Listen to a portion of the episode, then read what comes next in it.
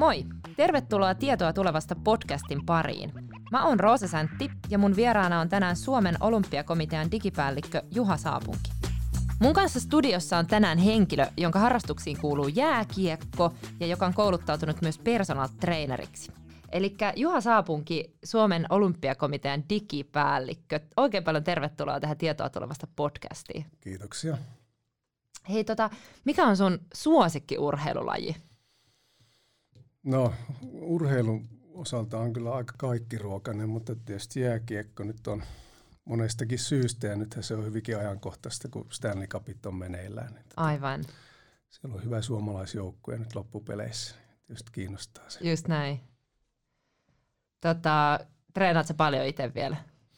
Pari kertaa viikossa. Okei, okay. jääkiekkoa. Jääkiekkoa, joo. Yes. Sitten karate on toinen laji, mitä harrastaa. Okei, okay. mielenkiintoista. Loistavaa. Hei, tota, mutta lähdetään sillä liikkeelle, että kerrot ensin, että miten ja miksi sä oot päätynyt ää, töihin tavallaan digikehitykseen ja datan pariin nyt tähän nykyiseen rooliin. Millainen matka sulla on ollut? Joo, no mä oon varmaan niin tietotekniikassa sitä sukupolvea, joka niin opetteli käyttämään Commodore 64 ja ohjelmoimaan sillä. Ja, ja tota, silloinhan oli Commodorella jo olympiapeli, oli tota, hyvin suosittu. Ja se on ollut varmaan sen, se ensivaihe ja sitten siitä eteenpäin sitten opiskeluaikana kiinnostui tilastollisesta tietojen käsittelystä ja, ja tota, niin kuin kvantitatiivisista menetelmistä ja, ja sitten opettelin niitä töitä tekemään ja, ja koodaamaan ja sitten pikkuhiljaa on sitten ajautunut erilaisiin projekteihin, jossa on pyritty yhdistämään niin palvelukehitystä ja tietotekniikkaa. Ja, ja ennen kuin tuli olympiakomitea, niin oli muun muassa kuntosalien liiketoiminnan kehittämisessä mukana ja mietittiin siellä, että miten voidaan digitalisaatiota hyödyntää kuntosaliliiketoiminnassa mahdollisimman tehokkaasti. Ja ollut sitten viisi vuotta olympiakomiteassa kehittämässä urheilun digitaalisia palveluita. Loistavaa. Silloin muuten viisi vuotta sitten, kun sä oot aloittanut tuossa roolissa, niin, niin onko se ollut silloin ihan uusi rooli sitten olympiakomitealla?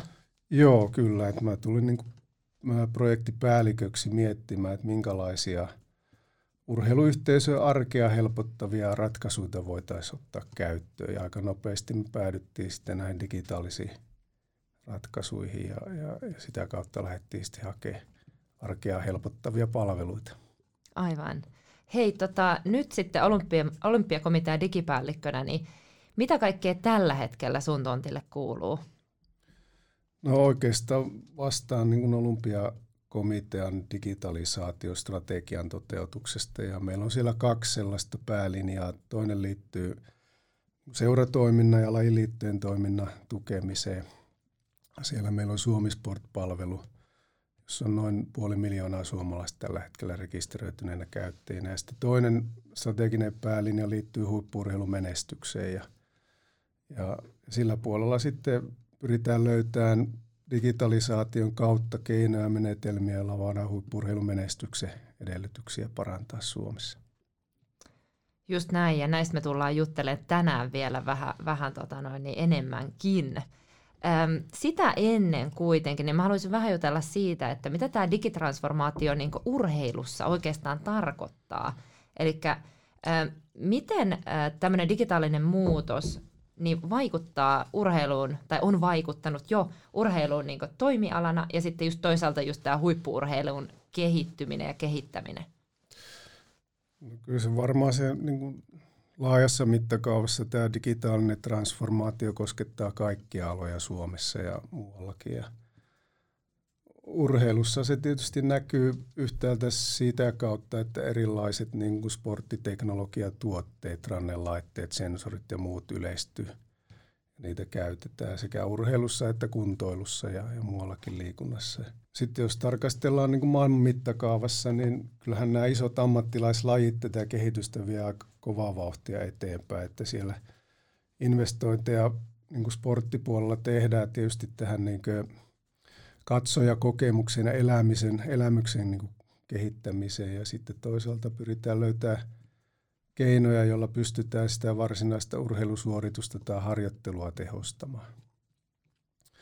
Suomen näkökulmasta siinä on tietysti vähän se haaste, että, että nämä isot lajit, globaalit lajit, jotka on, on niin kuin ammattilaislajeja, joissa niin kuin ra, ta, talous on ihan eri mittakaavassa kuin meillä täällä näin, niin, niin tota, suomalainen lajiprofiili on vähän erilainen kuin esimerkiksi Yhdysvalloissa tai, tai muualla Euroopassakin.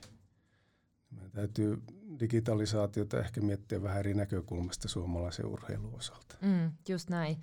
Tota, pystytkö nostamaan kansainvälisesti jotain tiettyjä lajeja, että, jotka ovat ehkä edelläkävijöitä sitten digitaalisuuden hyödyntämisessä tällä hetkellä?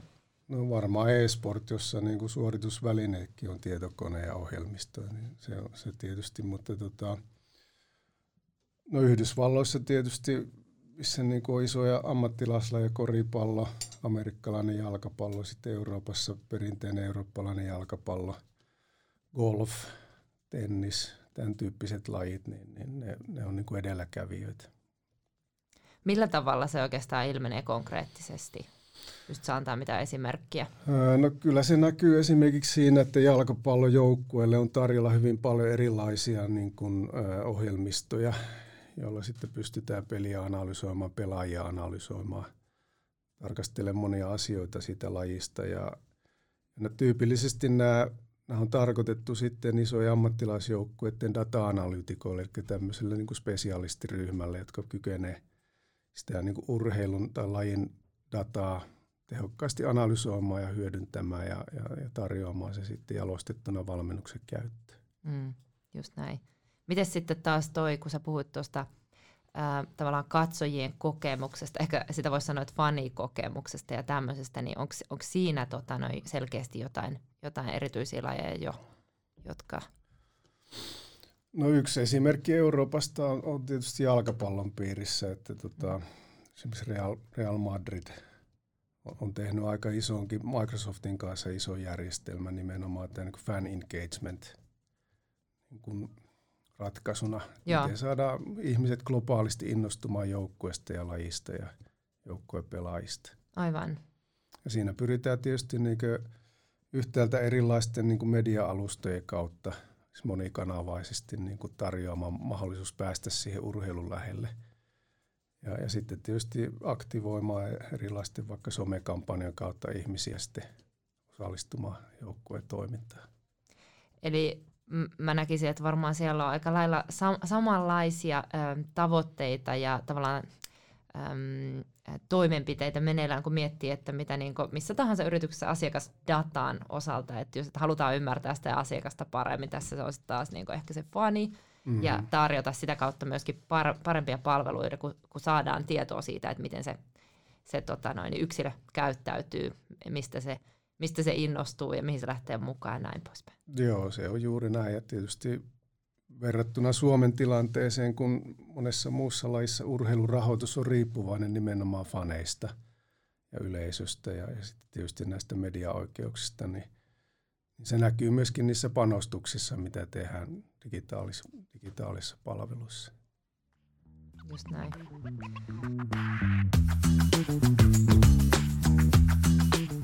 No entäs sitten, nyt kun mennään Suomeen tarkemmin, Suomen tilanteeseen, niin tota, missä vaiheessa me ollaan täällä? No se on hyvä kysymys. Me tehtiin 2018 kilpahuippurhan tutkimuskeskuksen kanssa esiselvitys siitä, että minkälaisia tietojärjestelmiä suomalaisessa urheilussa käytetään ja, ja tota, miten niitä käytetään ja, ja toisaalta sitten haluttiin tietää, että mikä niin kuin valmennuksessa on se tavoitekuva, minkälaisiin järjestelmiin pitäisi päästä. Ja jos tiivistää sen esiselvityksen niin kuin johtopäätökset, niin hyvin tyypillinen tilanne on se, että valmentaja kokoaa omaan Excelinsä tietoa eri lähteistä ja, ja, ja, käsittelee sitä tietoa sitten tavallaan sen oman niin kuin näkemyksensä pohjalta. Ja toinen havainto oli se, että Suomessa kyllä käytetään urheilussa erilaisia tietojärjestelmiä ja ratkaisuja, mutta tyypillisesti ne on toisistaan riippumattomia hyvin niin kuin spesifejä täsmäratkaisuja. Ja, ja taustalla saattaa olla hyvinkin niin kuin hyvää innostunutta asiantuntemusta, mutta ehkä resursseja saattaa olla sitten niukasti kehittää näitä ratkaisuja. Ja ehkä kolmas asia, mikä siinä sitten todettiin, että, että Suomessa on aika paljon sellaisia lajeja, joihin on vaikea löytää niin kansainvälistä markkinoilta suoraan sopivia ratkaisuja, joten meidän täytyy miettiä asioita vähän eri näkökulmasta kuin ehkä jossakin muualla. Just näin. Ja nyt kun sä puhut äh, tavallaan lajeihin sopivista ratkaisuista, niin mitä niillä yleensä haetaan? Onko se nimenomaan niin, että okei, että sinne saadaan ää, taltioitua sitä harjoitteludataa, ehkä yhdistettyä muuta testidataa ja, ja näin, vai, vai minkälaista ratkaisuista nyt oikeastaan puhutaan, kun puhutaan urheiluun liittyvistä? Joo, no kyllä se tietysti se harjoitteluun liittyvä tieto mm. niin kuin on, on siellä yleensä niin kuin se tärkein tieto – ja, ja harjoitteluun sitten kytkeytyy erilainen testidata, tulostiedot. Sitten kun mennään vähän, vähän niin kuin yleisempiin asioihin, niin palautuminen, lepo, ää, ravitsemustiedot, tämän tyyppiset asiat. Et se on kuitenkin niin kuin aika monen asian niin kuin yhdistelmä, mitä tarvitaan, kun valmentautumista tehdään. Mm. Just näin. Joo, mulla tuli myös heti mieleen, että, että nythän tavallaan puhutaan hirvittävän monista eri, tai aika monista eri datalähteistä jo, kun ollaan tavallaan ihan perusteissa, että puhutaan siitä harjoittelusta, siitä tulee jostain dataa, sitten taas puhutaan unesta, palautumisesta ja kyllä, näin, niin kyllä. se on taas sitten ehkä, ehkä jostain justiinsa, jostain tota noin niin, äh, kellosta tai muusta, mistä sitä dataa pystytään keräämään näin. Joo, kyllä. Joo. Se tietysti urheilussa on niin kuin mielenkiintoista, että urheiluhan tuottaa valtavasti suuren määrän niin kuin dataa. Mm. Mutta haaste on ollut vähän niin kuin siinä, että se dataa kertyy hyvin moneen eri paikkaan ja, ja sitten pitäisi pystyä sitä tietoa niin kuin yhdistämään ja jalostamaan sellaiseksi, että se on käyttökelpoista sitten valmentautumisprosesseissa. Just näin. No sitten jos me mennään kuitenkin pikkusen vielä tuonne niin sanotusti tavallisten ihmisten liikkumiseen, niin tota, mi- millaista dataa tällä hetkellä Suomessa jo kerätään ihan, ihan tota noin niin, ä, yleisesti ihmisten liikkumisesta ja miten sitä ehkä jo hyödynnetään, miten voitaisiin hyödyntää vielä paremmin? Meillä on oikeastaan Suomisport-palvelun kautta niin kuin näkymä suomalaisen, suomalaiseen liikuntaan koska Suomisporttijärjestelmän kautta esimerkiksi lajiliitot hallinnoi kilpailuoikeuksia. Yes. Ja, ja tota, sitä kautta me tietysti nähdään, missä lajeissa, millä alueilla, minkä ikäisinä suomalaiset harrastaa. Mm. Se on semmoista aineistoa, mutta mitä esimerkiksi Terveyden ja hyvinvoinnin laitos käyttää anonymisoituna omissa tutkimushankkeissaan hyväksi. Ja. Tarkastellaan esimerkiksi nuorten syrjäytymistä ja ollaan kiinnostuneita se, että siitä, että mikä on liikunnan ja syrjäytymisen välinen yhteys, niin me pystytään tarjoamaan sitten sitä liikunnasta tietoa postinumerotasoisesti. Mm. Et just tätä tavallaan, vaikka, vaikka nyt helposti harhaudutaan ajattelemaan vaan huippuurheilua, että miten, miten tota datalla pystytään sitä ää, tavallaan tukemaan ja, ja edistämään, niin, niin oikeastaan tällä liikkumis- ja urheiludatalla on paljon paljon niin laajempi ö, merkitys, kun sitä ostaa oikein hyödyntää, eikö niin? No kyllä joo, että kyllähän sitä aika paljon tietysti tutkittuakin tietoa on, että kuinka niin kuin paljon positiivisia vaikutuksia liikunnalla on ihmisen hyvinvointiin ja terveyteen. Kyllä.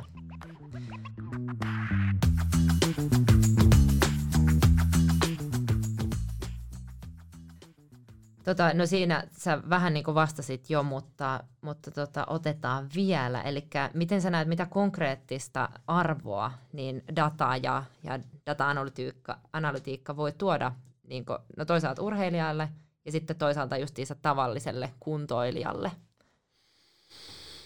No kyllä se varmaan, niin kuin, tietysti jos ajatellaan urheilijan ja valmentajan niin kuin vuorovaikutusta ja yhteistyötä, niin, niin yhteinen tietopohja varmasti auttaa tekemään niin kuin tehokkaampia, parempia ratkaisuja. Mm. Ja, ja tota, sillä tavalla uskotaan, että myöskin sitten saavutetaan parempia tuloksia.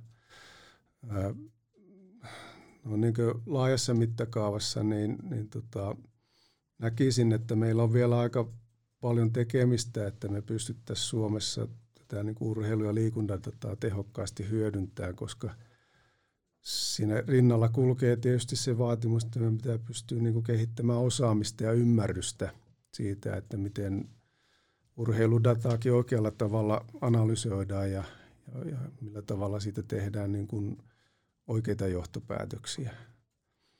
Et se, vaikka tässä puhutaan aika paljon niin kuin tietotekniikka lähtöisesti, niin koko ajan haluan korostaa sitä, että et, et kyllä me, meidän pitää pystyä myöskin osaamista tässä rinnalla kehittämään. Mm. Ja, ja esimerkiksi näiden kokeiluprojektien yhteydessä on jo aika hyvin huomattu, että, että valmentajalle pystytään tuottaa lisäarvoa ja urheilijalle sillä, että meillä on siinä sellainen asiantuntija, joka osaa tulkita niitä tuloksia ja osaa käsitellä sitä urheiludataa oikealla tavalla. Mm, just näin. Et varmaankin aika paljon vaihtelee se, että kuinka paljon tavallaan valmennusportaassa osataan ja ymmärretään jo tässä vaiheessa nimenomaan sitä, että miten sitä dataa voidaan hyödyntää, miten, minkälaisia analyysejä tehdään ja, ja miten. Joo, ja tietysti niin kuin lajikulttuuritkin on erilaisia, että, mm. että joissakin yksilölajeissa ollaan hyvinkin pitkään jo hyödynnetty esimerkiksi rannelaitteita ja vastaavia, kun sitten taas joissakin lajeissa traditio on ihan erilainen – luotetaan enemmän niin kuin semmoiseen inhimilliseen prosessiin, mikä sekin on hyvä ja molempia tarvitaan. Just näin, koska emme ole koneita, että ei, puhutaan huippurheilijoista. Juuri näin. Joo. Hei, no tota, sitten kosketellaan pikkusen tota huippuurheiludatastrategiaa. Eli tota, Suomen olympiakomitea on rak- rakentanut ja julkaissut huippuurheiludatastrategian viime vuonna, vuonna 2019. Pystyisitkö kertoa pikkusen lisää ja avaamaan sitä sen sisältöä? Minkälaisia tavoitteita teillä on ja mikä on niin visio? Joo, lähtien sitä esiselvityksen havainnosta, että meillä on aika paljonkin erilaisia toisistaan riippumattomia järjestelmiä, joihin sitä urheiludataa kertyy, niin strategiatyön yhtenä tavoitteena oli lähteä miettimään, että minkälainen tietotekninen ratkaisu tällaisessa tilanteessa olisi toimiva. Ja siinähän me päädyttiin tällaiseen niin palvelualustan ratkaisuun, eli sellaisen järjestelmään, joka pystyy vastaanottamaan, johon pystyy tuomaan useista eri lähdejärjestelmistä tietoa ja, ja käsittelemään sitä järkevällä tavalla ja toisaalta sitten kytkemään siihen tämän, tämän henkilötietosuoja edellyttämään luvitusmekanismin. Ja, ja tota, toinen tavoite siinä tietysti on ollut tämän tietoteknisen ra- ratkaisun rinnalla se, että minkälaista tietoa ylipäätään eri lajien valmennuksessa tarvitaan sekä urheilijan käyttöön että valmentajan käyttöön. Ja, ja tätä strategiaprosessia me ollaan tehty yhdessä kilpaa tutkimuskeskuksen kanssa, eli siellä, siellä – asiantuntijat ovat määritelleet eri urheilun niin tietoalueilla, on se sitten harjoitteluun liittyvää tietoa, testaukseen, palautumiseen, ravintoon ja muuta liittyvää tietoa. Määritellään näitä tietosisältöjä, mitä tämmöisen palvelualustan pitäisi pystyä käsittelemään. Ja näissä kokeiluprojekteissa oikeastaan on lähettykin siitä päästä liikkeelle, että, että mitä tietoa ensisijaisesti valmentaja tarvitsee siihen omaan valmentajan työhönsä – ja aika nopeasti näissä vaatimusmäärittelyprosesseissa se on tiivistynyt sitten muutamiin keskeisiin asioihin, mitä halutaan seurata. Että siellä on näitä tietysti niin kuin fysiologiaan liittyviä niin kuin mitta, mitta, mitattavia asioita, niin kuin sykevälejä vastaavia. Sitten on, on osa-alue, jossa halutaan niin kuin sitä urheilijan tavallaan subjektiivista tuntemusta ja, ja harjoittelukokemusta pitemmällä aikavälillä seurata. Ja, ja sitten tietysti näitä niin kuin palautumiseen, rasit, rasittuun, rasitukseen, uneen liittyviä asioita. Ja se, mikä oikeastaan nousee hyvin vahvastikin esille, on tämmöinen niin kuin oiretieto. Eli valmentajilla on hyvä tietää, että minkälaisia oiretuntemuksia urheilijoilla on silloin, kun tullaan harjoituksiin tai ollaan lähdössä harjoituksista. Joo.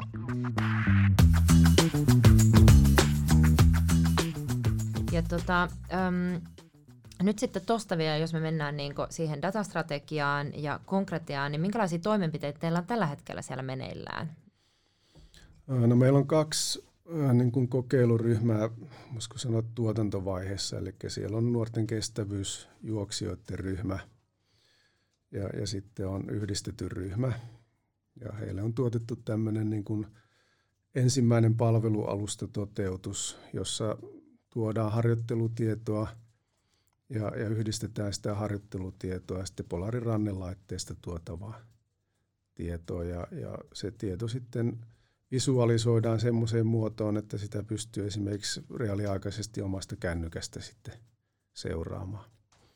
Sitten meillä on noin puolen tusinaa muuta lajia tällä hetkellä vaatimusmäärittelyprosessissa. Siellä on jalkapalloa, voimistelua, golfia, judoa muassa. Ja, ja oikeastaan se ajatus näiden osalta on se, että me pyritään tarkastelemaan erityyppisten lajien tietovaatimuksia.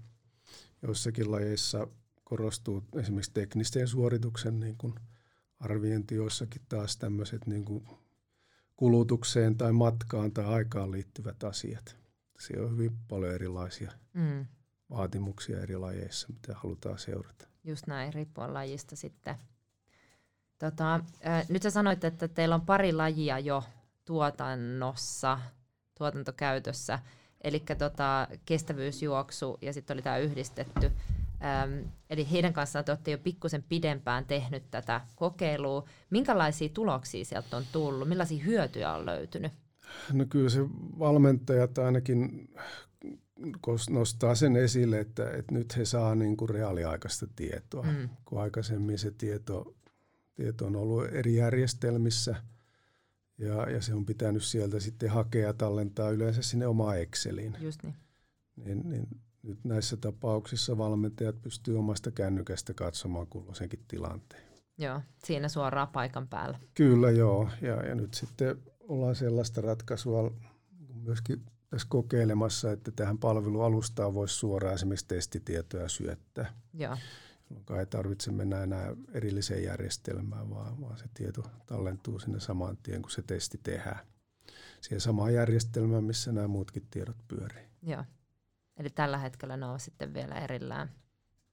No joo, siis näitä on näitä testausohjelmistoja on, on käytössä. Ja tota, vielä ei ole päästy testaamaan testausohjelmien kyvykkyyttä tuoda tietoa palvelualustalle. Joo, all right. Tota, äh, nyt kun sä, tai juteltiin vähän tästä digikuntoprojektista, sehän tämän nimi on, eikö niin?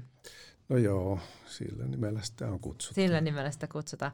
Tota, mitä siinä tapahtuu nyt seuraavaksi? Sä mainitsit jo nämä tavallaan lajit, jotka on ehkä jonossa siellä tulossa. Te olette määrittelemässä nimenomaan niitä tietovaatimuksia niille ja näin, mutta että mikä on se seuraava steppi? No kyllä, muutamien lajien kanssa varmaan tässä tämän syksyn aikana pystytään jo niin kuin viemään käytännön toteutukseen, toteutukseen näitä ratkaisuja. Joo tota, saadaan taas lisää kokemusta mm. siitä, että miten eri lajeissa tietoa tulisi sitten käsitellä ja miten sitä tulisi sitten hyödyntää. Mm, että mistä on hyötyä. Minkälaisia kommentteja on tullut ihan urheilijoilta, jotka on ollut tässä pilottiprojektissa mukana? No kyllä ne urheilijoiden kommentit on aika samansuuntaisia kuin valmentajillakin, että nyt on niin kuin, saadaan sitä täsmätietoa niin kuin reaaliaikaisesti. Mm käyttöön. Ja, ja mehän tehtiin puolitoista vuotta sitten tämmöinen niin kuin urheilijoille suunnattu kysely siitä, että miten urheilijat kokevat niin kuin nämä data-asiat. Ja yksi havainto siinä oli sen suuntainen, että mitä niin korkeammalla tasolla urheillaan, niin sitä kiinnostuneempia urheilijat ovat myöskin siitä omasta niin kuin datasta kiinnostuneempia seuraamaan, että miten asiat kehittyy. Mm. Ja just tämä, että millä ähm, minkälaisilla asioilla on vaikutusta mihinkin suuntaan, niin ainakin itse miettii omaa tämmöistä tavantalla ja harjoittelua on tällä hetkellä, niin kyllähän se kiinnostaa, että mikä, mikä vie oikeasti eteenpäin. Joo, ja se, se on sitten sitä niin kuin, tavallaan data-analyyttistä niin kuin asiaa, että, että pystytään erilaisten asioiden riippuvuuksia ja yhteisvaikutuksia sitten niin kuin tilastollisestikin osoittamaan. Näin. Sitten sä oot sanonut, että ää, aiemmin, että tota, yksi tämän datastrategian ää, tavallaan ihan ensimmäisistä tavoitteista oli yleensäkin alkaa keräämään tätä, tätä dataa yhteen paikkaan. Joo, kyllä. Eli tota, just tämä, että, että tota, tähän saakka, tai sanotaan näin, että viime vuoteen saakka, niin se on ollut hajallaan.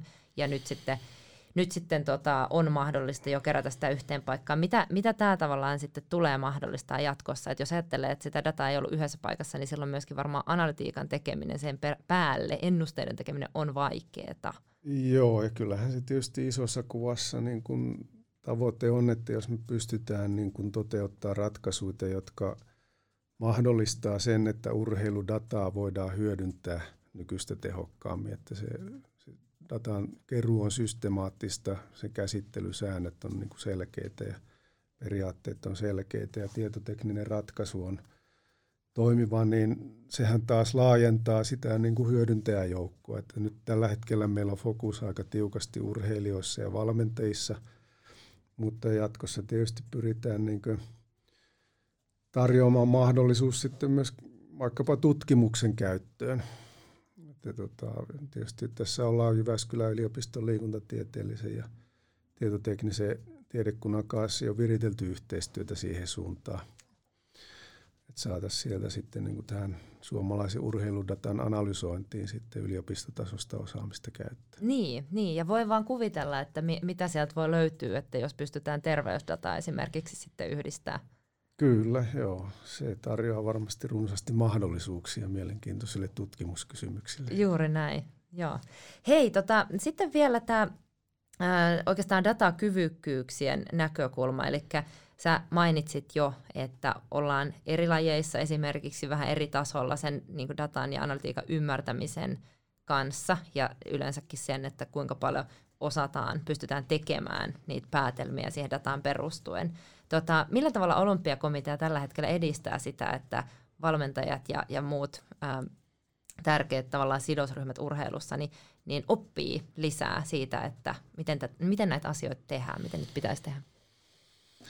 No kyllä se tietysti, jos mietitään niin kuin valmentajia, kompetenssia, valmentajaosaamista, niin sehän on yleensä niin kuin lajien asia. Mm. Ja lajit ja valmennuskeskukset on hyviä siinä – olympiakomitean rooli on ehkä enemmänkin sitten niin kuin luoda edellytyksiä ja toisaalta sitten niin kuin yleisemmällä tasolla ottaa näitä asioita esille ja, ja pyrkiä löytää sitä kautta sitten keinoja, joilla voidaan toisaalta suomalaisen urheilun niin kuin tietopohjaa parantaa ja sitä kautta sitten ehkä edistää valmentajienkin mahdollisuuksia hyödyntää dataa omassa työssään. Mm. Mutta nämä on tietysti pitkiä prosesseja ja, ja nyt me ollaan mun mielestä päästy niin kuin hyvään vauhtiin tässä tämmöisessä niin kuin suomalaisen urheilun digitaalisessa transformaatiossa, mutta paljon tässä on vielä työtä edessäpäin. Mm. Ja useinhan tämmöiset isot muutokset, niin ne vaatii sit niitä tavallaan innovaattoreita, visionäärejä, niitä, jotka on tavallaan edellä ehkä sitä, sitä muuta joukkoa. Onko tällä hetkellä suomalaisessa urheilukentässä olemassa tämmöisiä? Kyllä.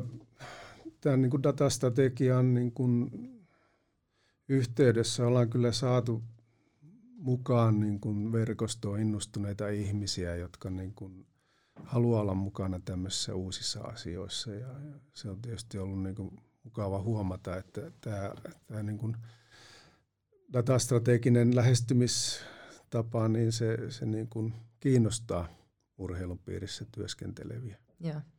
ihmisiä. Mutta niin kuin sanottua, niin siellä on lajikulttuurissa on hyvin erilaisia tapoja niin kuin tehdä asioita ja joissakin lajeissa ollaan ehkä niin kuin, jos puhutaan tämmöisestä niin kuin tietotekniikan hyödyntämistä pitemmällä kuin jossakin toisessa lajissa, traditio enempi pohjautuu semmoiseen niin kuin kokemustietoon ja, ja inhimilliseen otteeseen. Mm, just näin. Ja sitten kun löytää sopivan tasapainon, niin mä luulen, että silloin ollaan aika pitkällä. Joo, ei, eihän nämä sulle pois toisiaan, just vaan, näin. vaan voivat tietysti ja pitääkin tukea toisiaan. Kyllä. Yes. Hei Juha, tota, mulla oli viime jaksossa vieraana Maija Hovila koneelta, joka tällä hetkellä vastaa heidän globaalisti heidän analytiikasta. Maija on tota, ää, entinen alppihiihtäjä, eli urheilunaisia myöskin. Hän myös tuossa muutama vuosi sitten veti Havain Ironmanin, eli edelleen treenaa aika kovaa. Ja tota, Maijan kanssa sitä, sitä viime, viime jaksossa myöskin siitä keskusteltiin. Hän heitti sulle kysymyksen, että Juha, että miltä, miltä näyttää huippuurheilun 15 vuoden kuluttua? No urheiluhan voittaa aina. tota, kyllä tää, tässä digitaalisessa transformaatiossa varmaan niin ollaan suomalaisessakin urheilussa todella pitkällä. Ja, ja, ja osataan fiksusti toimia ja, ja luoda hyvät edellytykset kansainväliselle menestykselle. Käytännössä se varmasti tarkoittaa sitä, että, että meillä on erilaisia niin kuin laitteita, joista niin kuin tietoa kerää ja me itse pystytään niitä tietoja hallinnoimaan ja hyödyntämään omissa, se sitten mobiililaite tai joku muu laite. Mm. Tota, hyvä kysymys. Joo, joo. Mä itse mietin, että tota, kuinkahan paljon äh, tavallaan ihmistä, meidän huippuurheilijoiden suorituskykyä pystytään optimoimaan sillä, että, tota, että me saadaan ni- nimenomaan niinku semmoinen tasapainoisen mututuntuman ja sitten tämän taas dataan pohjautuvan päätöksenteon mm. Niin, no, mä uskoisin, että ehkä se oleellinen kysymys on se, että et, et niin kun ymmärretään ehkä tulevaisuudessa paremmin, että mitenkä urheilija pystyy terveenä harjoittelemaan tehokkaasti. Ja, ja, ja, ja niin kun pystytään välttämään tämmöisiä niin kun turhia, turhia niin kun päiviä, jolloin urheilija ei voi tehdä sitä omaa, omaa työtään. Mm. Just näin. Ja, ja siinä varmasti sitten tulevaisuudessa niin kuin datalla voi olla hyvinkin iso rooli tämän asian ymmärtämisessä. Yes, loistavaa. Hei, tota, viimeiseksi äh, kerro vielä loppuun, että mistä olympiakomitean saavutuksesta saat erityisen ylpeä? No varmaan tässä digitaalisessa transformaatiossa, niin kyllä mä nostasin tämän Suomisportin nyt aika korkealle. Et me ollaan saatu hyvin suomalainen urheiluyhteisö mukaan siihen, että ja, ja iso joukko suomalaisia jo käyttää sitä palvelua ja, ja palaute on ollut hyvää ja rohkaisevaa, että tätä kannattaa viedä eteenpäin. Loistavaa. Tota, mulla on ensi jaksossa vieraana SOK on, muutosjohtaja Sebastian Nyström. Ja tota, Sebastianin kanssa tullaan juttelemaan muun muassa sitten siitä, että miten dataa hyödyntää päivittäistavarakaupassa ja yleensäkin, yleensäkin tota noin niin, minkälaisia muutosvoimia on siellä meneillä ja näin poispäin. Mitä sä haluaisit kysyä Sebastianilta? Taipa laittaa hyvän kysymyksen niin kuin eteenpäin, että mitäs vähittäiskauppaa 15 vuoden päästä. Digitalisaatio näkyy vähittäiskaupassa. Loistavaa. Pistetään hyvä kiertämään ja mä otan ens, ensi kerralla niin tota Sebastianin kanssa saman keskustelu siitä kulmasta. Hei, mutta tosi paljon kiitoksia Juha, kun tulit vieraaksi tähän tietoa tulevasta podcastiin. Kiitoksia. Kiitos. Näin, olet nyt kuunnellut tietoa tulevasta podcastin toisen kauden neljännen jakson. Mä kävin itse asiassa itse vetäseen eilen ergometrijuoksutestin. Olisipa ollut hyödyllistä, jos olisi voinut heti saada ne tulokset reaaliajassa puhelimeen olisin nähnyt sitten saman tien, että mitä vuodessa on kunnolle ja sykerajoille tapahtunut. Seuraavaan jaksoon mä kutsuin SOKn muutosjohtajan Sebastian Nyströmin. Jos sä haluat ekana tietoa uusista jaksoista, niin laita meidät seurantaa Spotifyssa ja liity myös Data Insiders sisäpiiriimme. Liittymislinkki löytyy tämän podcast-jakson kuvauksesta. Ensi kertaan, moi!